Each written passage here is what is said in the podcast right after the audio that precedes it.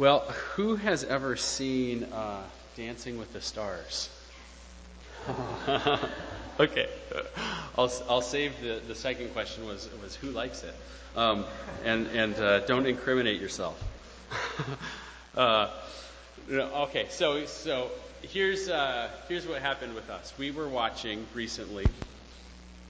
Uh, I, I I don't. It was just it must it may have been just the night that we were watching. We watched a little bit of it, and I couldn't take it. And and and Amy couldn't take it either. And it wasn't because of the content of the show per se, um, or the idea of the show. It was it was uh, performer after performer after performer exuding this incredible self confidence, this incredible. Um, it was in the interviews, wasn't well, and you could see it in the performance too. But in the interviews, just they, there was just such a love and such a confidence and such such a, a sense of like I still got it, and I and I'm still going to show it, and you're going to see it, and it's going to be good, and and I can do this, and we're going to do this, and look at me. And I, I, I, saw it happen, you know, with about three or four performers in a row, and I thought, man, I, I just can't take it because it, it's so foolish. I mean, I, yeah, I don't know if you've, you've, you've probably met you've probably met this type of person who is who is uh, what Brian Regan calls the me monster. If you've never seen uh, Brian Regan and the me monster, you can look it up on uh, you know YouTube or whatever. And if you're anything like our marriage study, you won't laugh at it. And uh, and uh, but but um, it, it's not because it's not funny. It's because no, nobody got the humor as, as as much as I had hoped that they would. But but the point is, the me monster the look at me attitude. And you've probably seen this the, the, the person who is, is um, j- just exuding this, this sense of, of just self, and they want you to see. And it's, it's so it's so foolish. It's so ugly. But you know what? They don't see it. They don't perceive it. And you know why? because there's all kinds of fuel behind that fire saying this is a good thing. It's a good thing to be all about me. We've talked about this before. High, high levels of self esteem and self confidence just pouring out.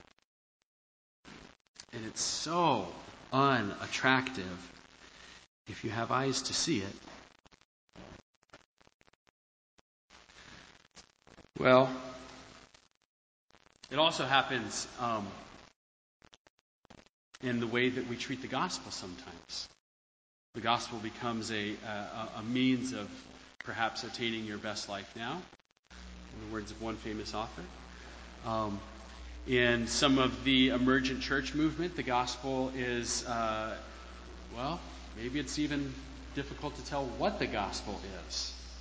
I had one teacher who said he sat down with a, a couple of emergent church leaders and he just he just was trying to say, "Do you believe in the substitutionary atonement of Christ? That Jesus bore the wrath of God on behalf of sinners?" And he said it took seven minutes to, to, to get just the, the, the affirmation, yes, I believe that that's true. He said it was like trying to nail jello to the wall. It was so hard to just get them to affirm Well, I think that's what is happening in Corinth. Something like that. And um, Paul calls it the wisdom of the world. We've got a hum back here. Somebody working on that? Um, the wisdom of the world. So I want to look at 1 Corinthians and I want to see what Paul's what Paul's doing here. I want to help us understand how um, what Paul thinks about the wisdom of the world, how the wisdom of the world relates to the gospel. And let me just give you this sermon in a nutshell. So if you're taking notes, this is the nutshell of this sermon. The gospel must be foolish in order to judge wisdom and in order to dispense God's power for salvation. Thank you. The gospel must be foolish in order to dispense wisdom. I'm sorry, the gospel must be foolish in order to judge wisdom and in order to dispense God's power for salvation. So, here, let me set up the argument. We're picking up where Paul left off last week in verse 17. Verse 17 is the end of a paragraph, it's the first paragraph of the uh, main body of this letter. Verse 17, Paul is making a transition into the subject matter that he's going to now talk about for the next three chapters or so. So here's what Paul says at the end of this paragraph in verse 17. He says, Christ did not send me to baptize, but to preach the gospel, and not with words of eloquent wisdom, lest the gospel of Christ be emptied of its power. Paul says, God did not send me, Christ did not send me to preach an eloquent wisdom gospel. This, this probably refers to at least two things. When Paul talks about this eloquent wisdom gospel that he didn't preach, he's talking about two things. He's talking, one, about the content of what he preached, and two, he's talking about the manner in which he presented the content. He just bundles it together, calls it eloquent wisdom. We will talk about the manner of presentation, or he will talk about the manner of presentation a little bit later, um, towards the end of the chapter, beginning of the next chapter. What we're going to talk about today is the content. The content of this eloquent wisdom gospel, or why Paul couldn't preach an eloquent wisdom gospel, it was contrary to the content that he had to preach. And he had to preach a certain kind of content.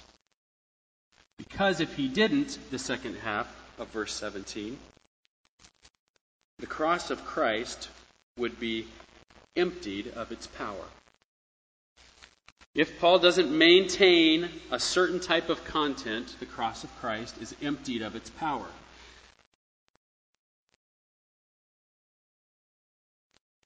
And specifically, it had to be content void of wisdom. Wisdom. Is probably important to put quotes around it. It had to be void of wisdom so that the cross of Christ would not be emptied of its power. Verses 18 to 25 now back that up. He's going to explain the content and why it must be void of wisdom so that the cross's power can be maintained. Wisdom. Let's see here. Here we go. Okay, introducing wisdom. This is a huge concept, especially right here, up through, in verses 17 to 25. The word comes up 10 times. Just hammering it. Wisdom, wisdom, wisdom, wisdom. And Paul's going to criticize a certain kind of wisdom. And so let me just start off by asking this question Do you think Paul is criticizing intelligence, thinking, studying, learning, ideas? Is it just a raw criticism of intellect? Some people think that's what Paul's doing here. I don't, I don't think that's at all what Paul is doing here. Let me show you why. Um, he uses this word wisdom several different ways that I think actually help us kind of zero in on what he's talking about. And um, I'll start off with this verse. Um, this will kind of set the stage, and then you'll see that why I put this up here. Verse 20, he says, Where is the one who is wise? Where is the scribe? Where is the debater of this age? the debater of this age. This age. This is how else Paul talks about it. And more specifically, he's going to tie some definition to the word wisdom. Verse 20 Has not God made foolish the wisdom of the world? It's a wisdom of the world. Okay? Verse 26 Some people are wise or want to be wise or trying to be wise according to worldly standards. That's helpful. There's a wisdom of the world.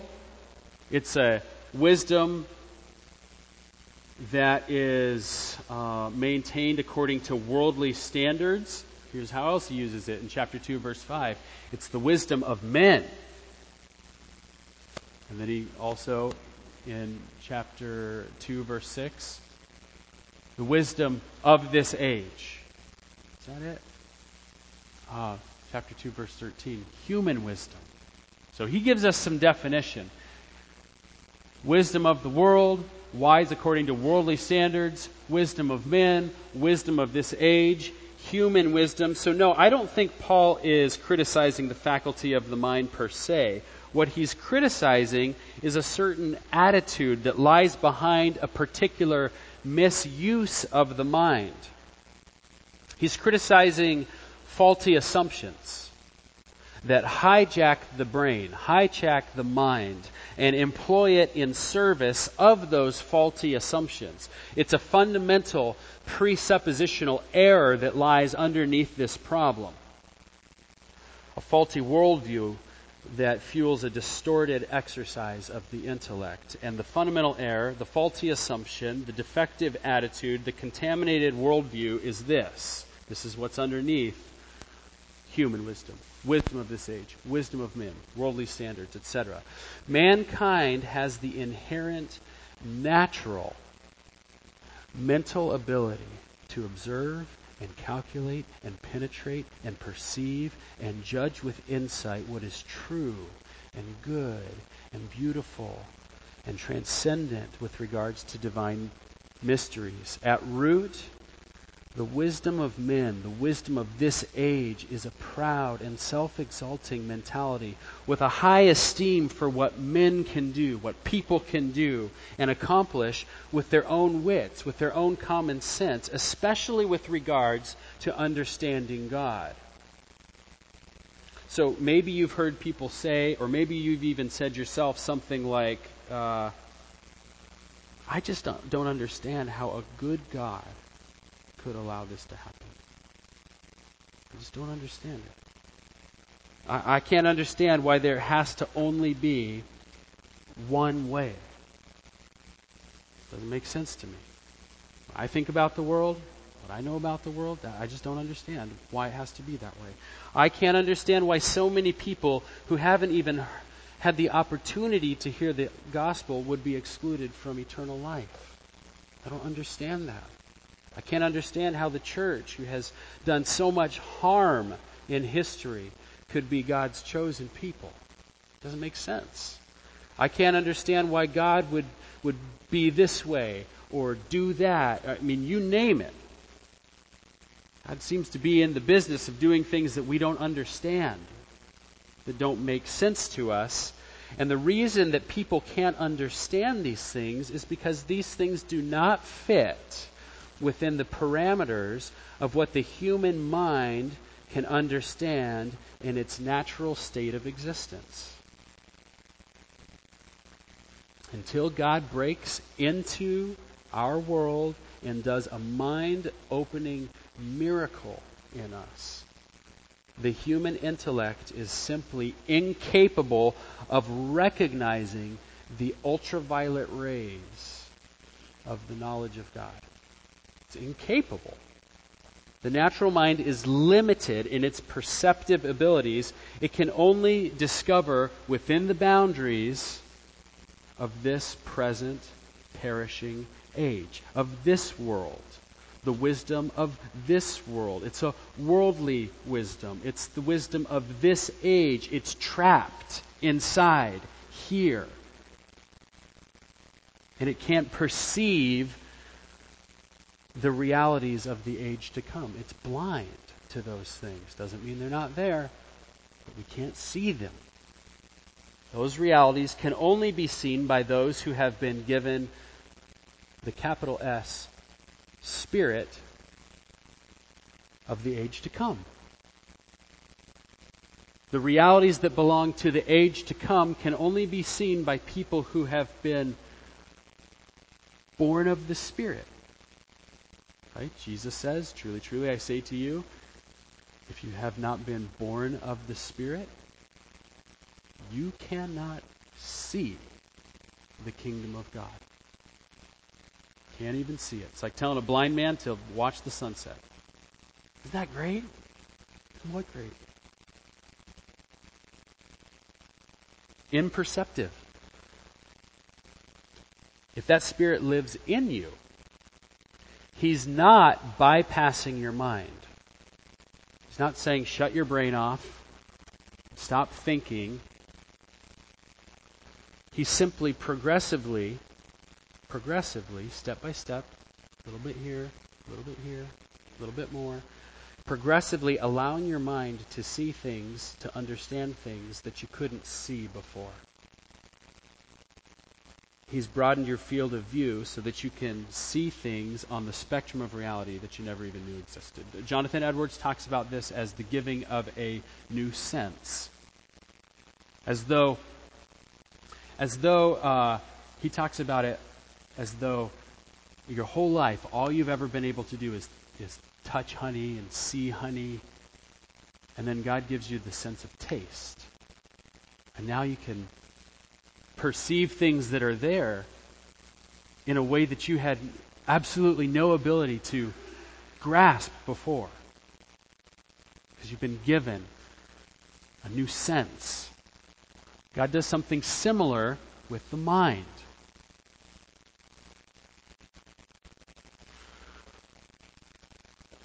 And as so long as we look at God and His gospel within the framework of the natural state, the natural mind, worldly wisdom, He will appear nonsensical to us because we're viewing Him through the lens of the wisdom of this world. He will appear like total nonsense to us.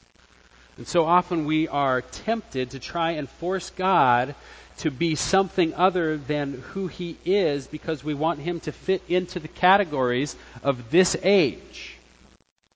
Now, I'm really thankful. This has been a privilege to be at New Hope Fellowship because I feel like we talk about the Bible and people are like, tell me more. Tell me more. What's, what's the Bible say about this? What's the Bible say about that? That's the way to think. That's the way to gain perspective.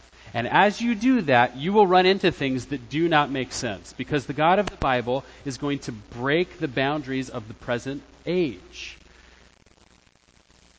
It's been a joy to shepherd this church body. We were just praying for it this morning and thanking God for the, the hunger for the Word of God in this church body. And so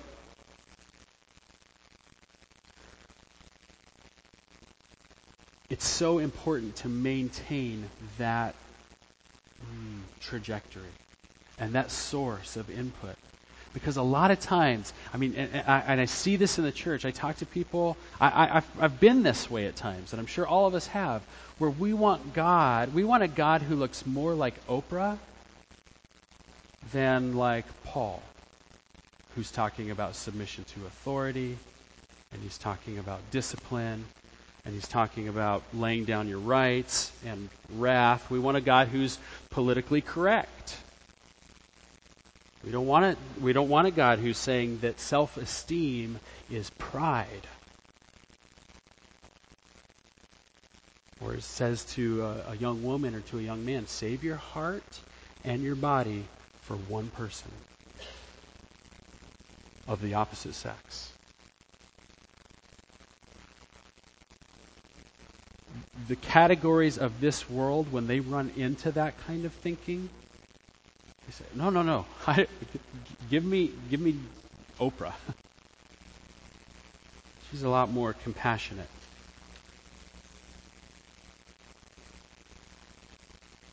When you're thinking through the lens of the wisdom of the world, you're probably exactly right. So, no, Paul is not criticizing thinking in general. He's heavily criticizing a certain kind of thinking that assumes that God can be accurately understood purely through mankind's natural perspective. A mentality that views God according to a merely human standard, according to what makes sense to natural humanity. A humanity, of course, as we've said, that's, that's blind, imperceptive. And this so called wisdom is what Paul is criticizing, and it's the very thing that he absolutely had to avoid in his preaching of the gospel. That's the wisdom that he has to avoid in his preaching of the gospel. He had to avoid a preaching of a gospel that made sense to the so called wise people of this world.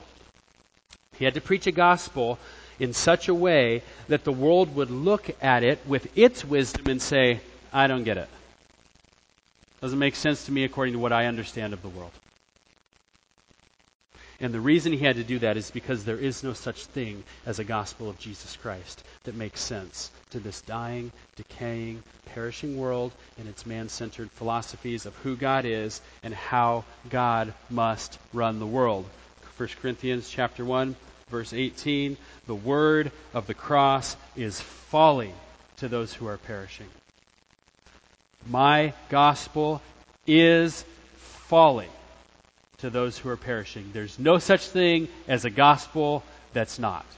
There's no such thing as a true gospel that's not folly. So if you are faithful to communicate the word of the cross, the message of the gospel, then the world, those, those who still belong to this perishing age, will think that your message is crazy, madness, folly, foolishness. It won't compute with them. It'll sound barbaric and judgmental and harsh, unloving. I, I, I know a woman, knew a woman who she passed away, uh, I think within the last five years.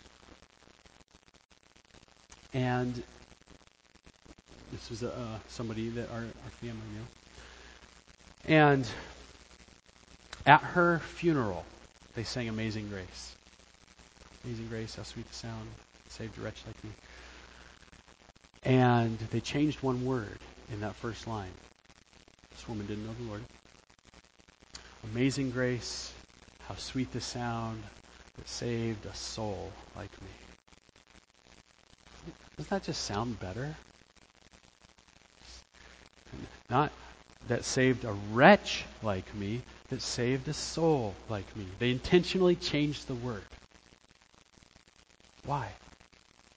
Because it doesn't make sense to call us wretches. I mean, who wants to be called a wretch?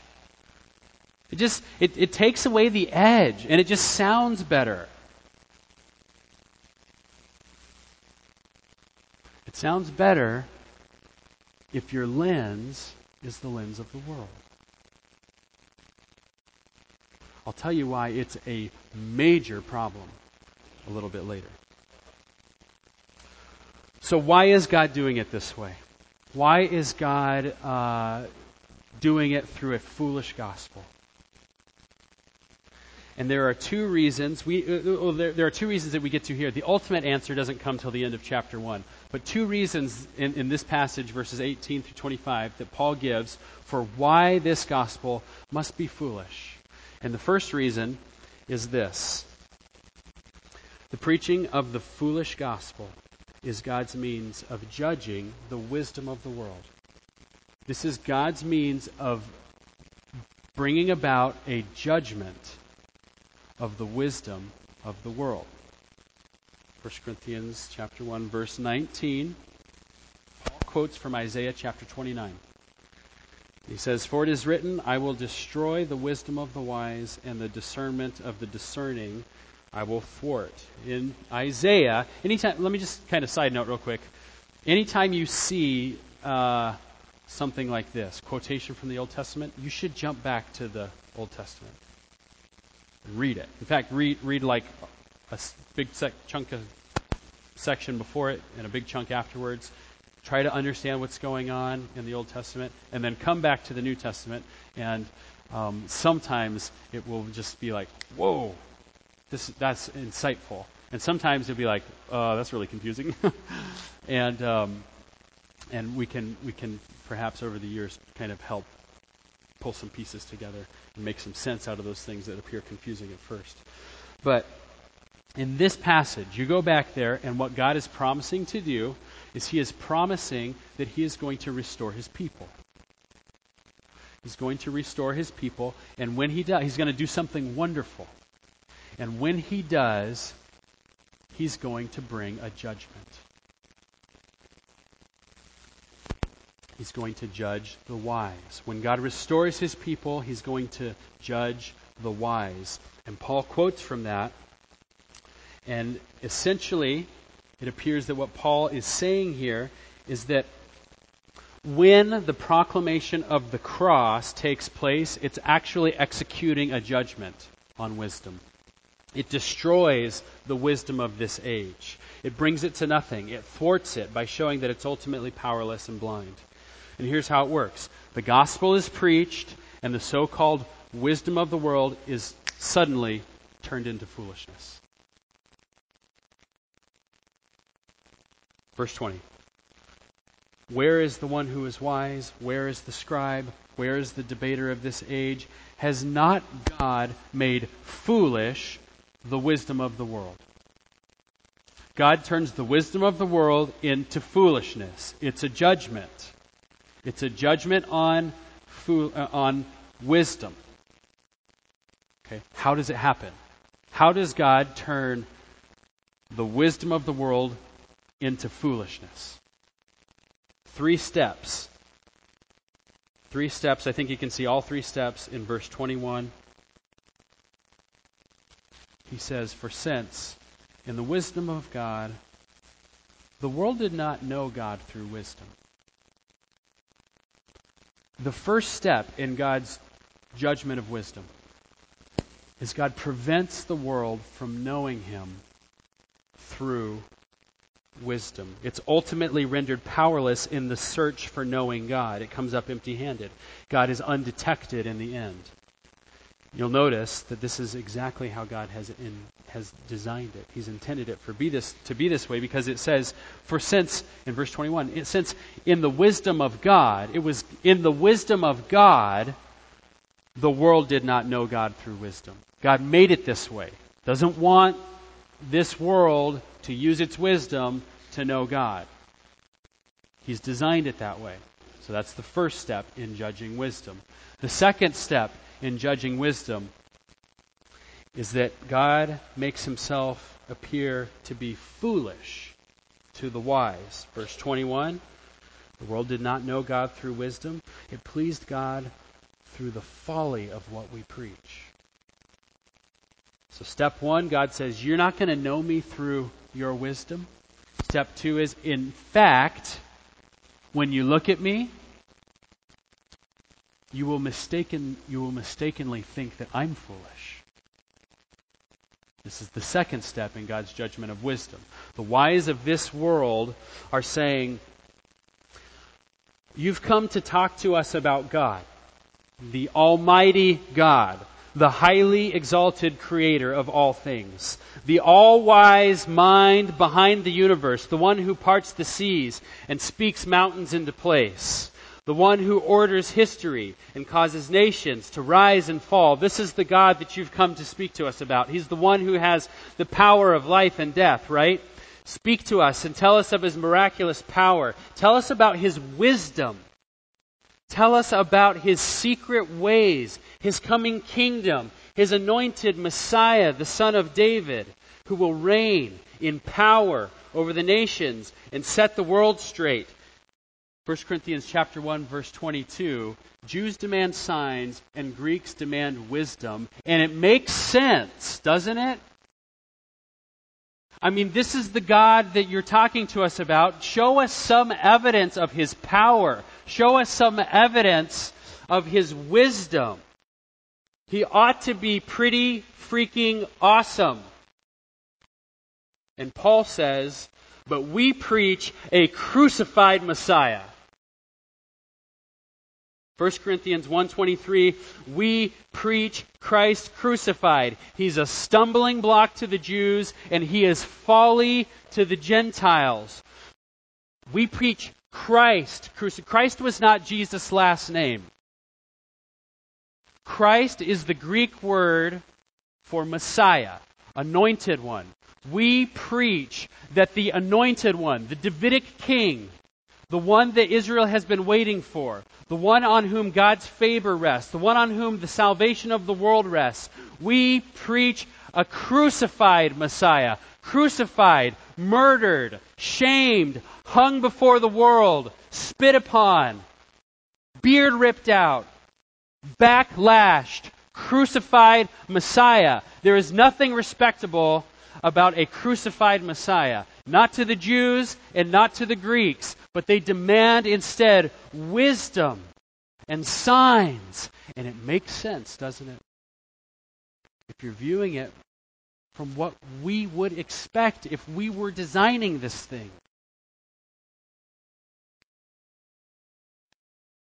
The second step in God's judgment of wisdom is that when he reveals himself,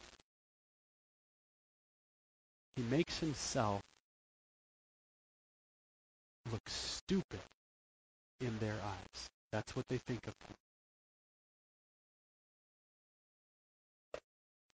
The third step is that he uses that foolish message as the very means by which he brings salvation. Verse 21 It pleased God through the folly of what we preach to save those who believe.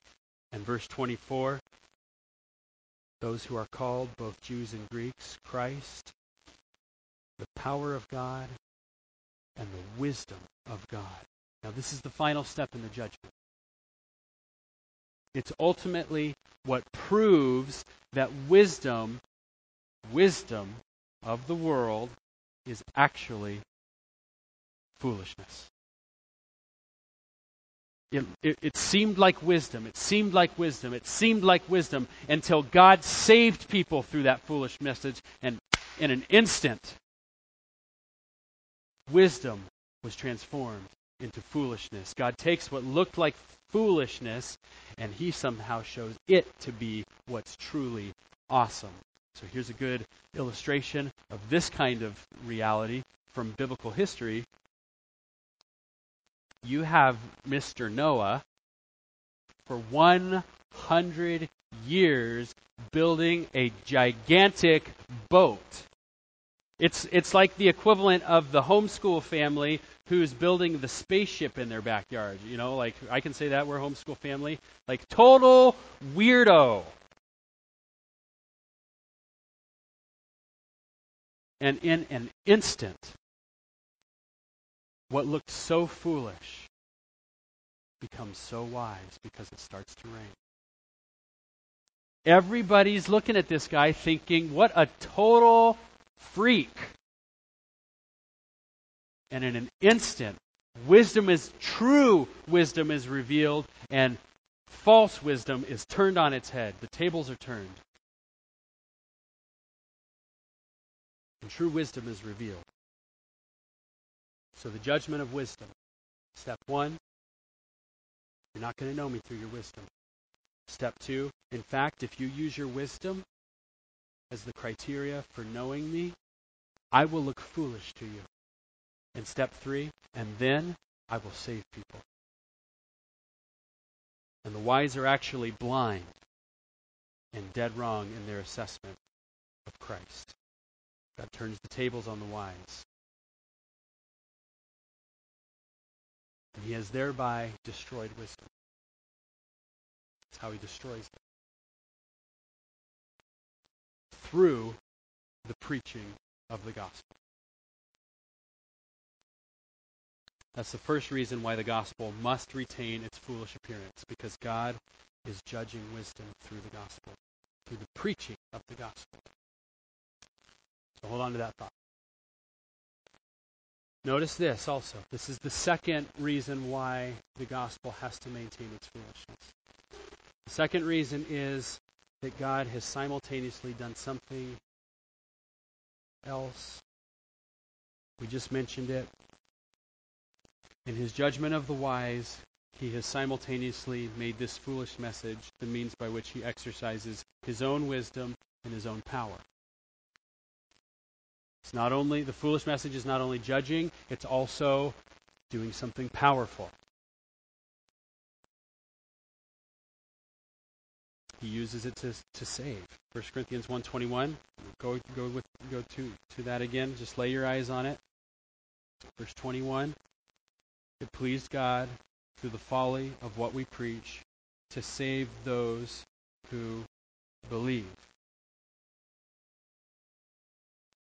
So let me turn let me return to this amazing grace story. Amazing grace, sweet the sound that saved a wretch like me. Pull out wretch, stick in soul, amazing grace, how sweet the sound that saved a soul like me. And yes, it just it just sounds better. It takes away the edge, but you know what else it takes away? It takes away grace. And it takes away anything that's amazing about it. There's nothing strange to the world to say, "Hey, God is so good that he would that he would save a soul like me." There's something amazing about the fact that God would save a wretch. The, the, the, save a soul like me is, I, and just hear me, hear me here. I'm not, um, I'm not saying like, okay, that's, you know, that's a heretic, that's a heretical song. All I'm saying is that the mentality behind that kind of switch is a mentality that says, I don't call me a wretch, call me a soul. I don't want to be a wretch. But brothers and sisters, if you will not be a wretch, the gospel will not be amazing to you. If you will not be a wretch, then there is no such thing as grace. The grace of God is that He saves wretches. That's what's so amazing about it. And if we let that go, we have let the gospel go. Your gospel must be foolish. Verse 18 To us who are being saved, the message of the cross is the power of God. It's the exact same message that looks foolish to some that is power for us. You can't have a powerful gospel if it's not foolish in the eyes of the world. Don't be fooled into thinking. We can't be fooled into thinking. Don't let your fool, your, your friends, don't let your fools, don't let your friends, don't let your kids be tricked into thinking that the gospel can somehow be made palatable to this age. It never will. You can never sweeten it enough. People will always gag on it. It has to be that way because that's how it saves. And you know that if you know that you're a wretch like me. You know you need Jesus to save wretches. Because deep in your heart, you know that's who you are. So don't sweeten that gospel thinking that people will be saved when you do it because you're not sweetening it. You're pulling the sweetness out of it.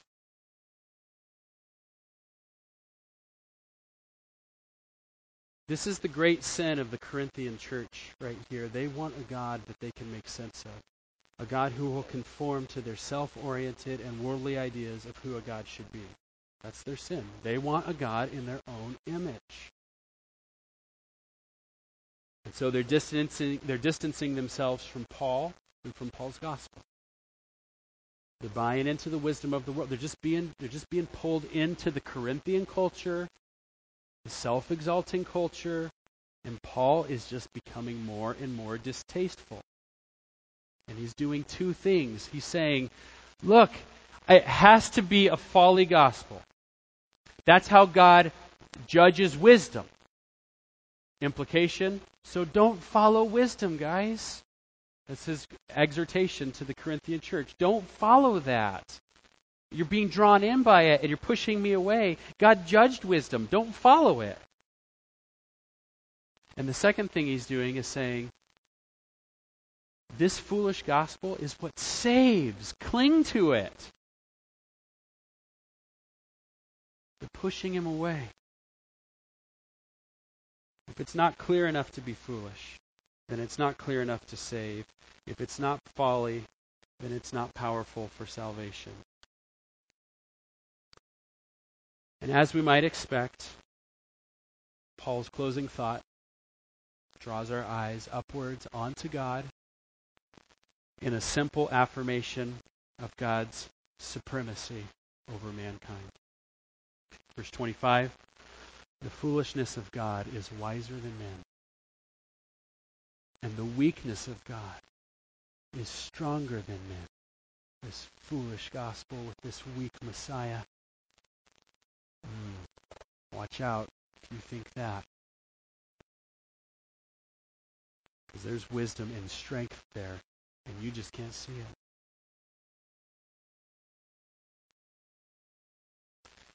So this is where um, we're headed next week.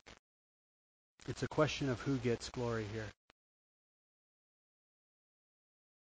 The supremacy of God here. God is wiser than men. This design was wiser.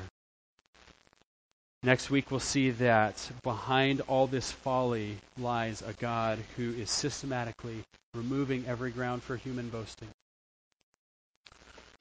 And this is where Paul is ultimately heading here. Um,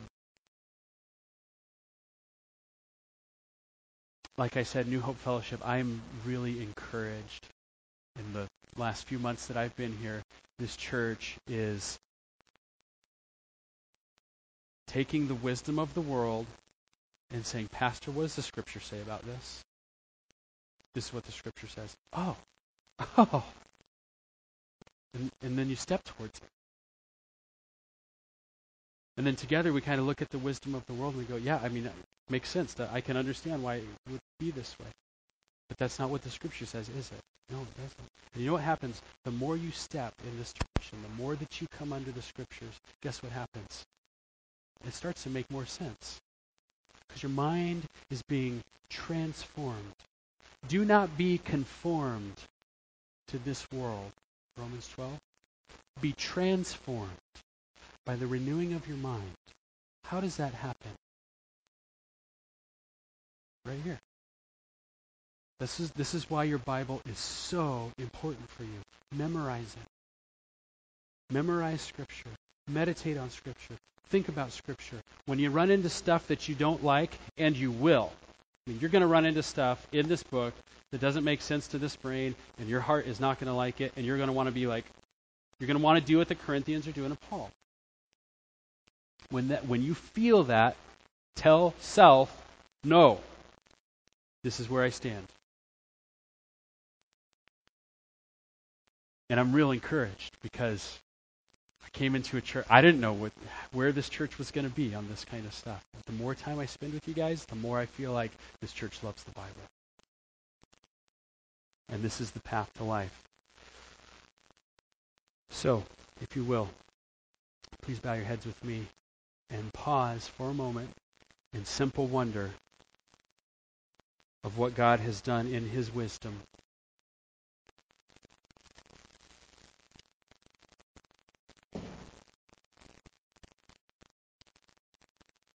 no words to describe,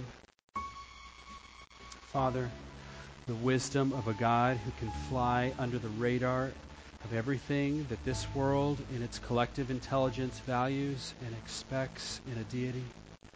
And through the simple message of a crucified Messiah, exercise a power that is so persuasive that it has caused millions upon millions of men and women and children to surrender their lives in humble devotion and worship of your majesty. You are wise beyond all compare. Who has known the mind of the Lord, and who can be his counselor? How dare we? And who has ever been your counselor? It all comes from you. It's all sustained through you. and it's all to your glory. Your, wise, your, your wise mind, your wise plan, your wisdom exceeds anything that we can concoct, anything that we would devise. That's why the gospel is so strange to us. We would never do it this way. And I think it only evidences that it's not from us. This is no plan of mankind that God would die. To save wretches.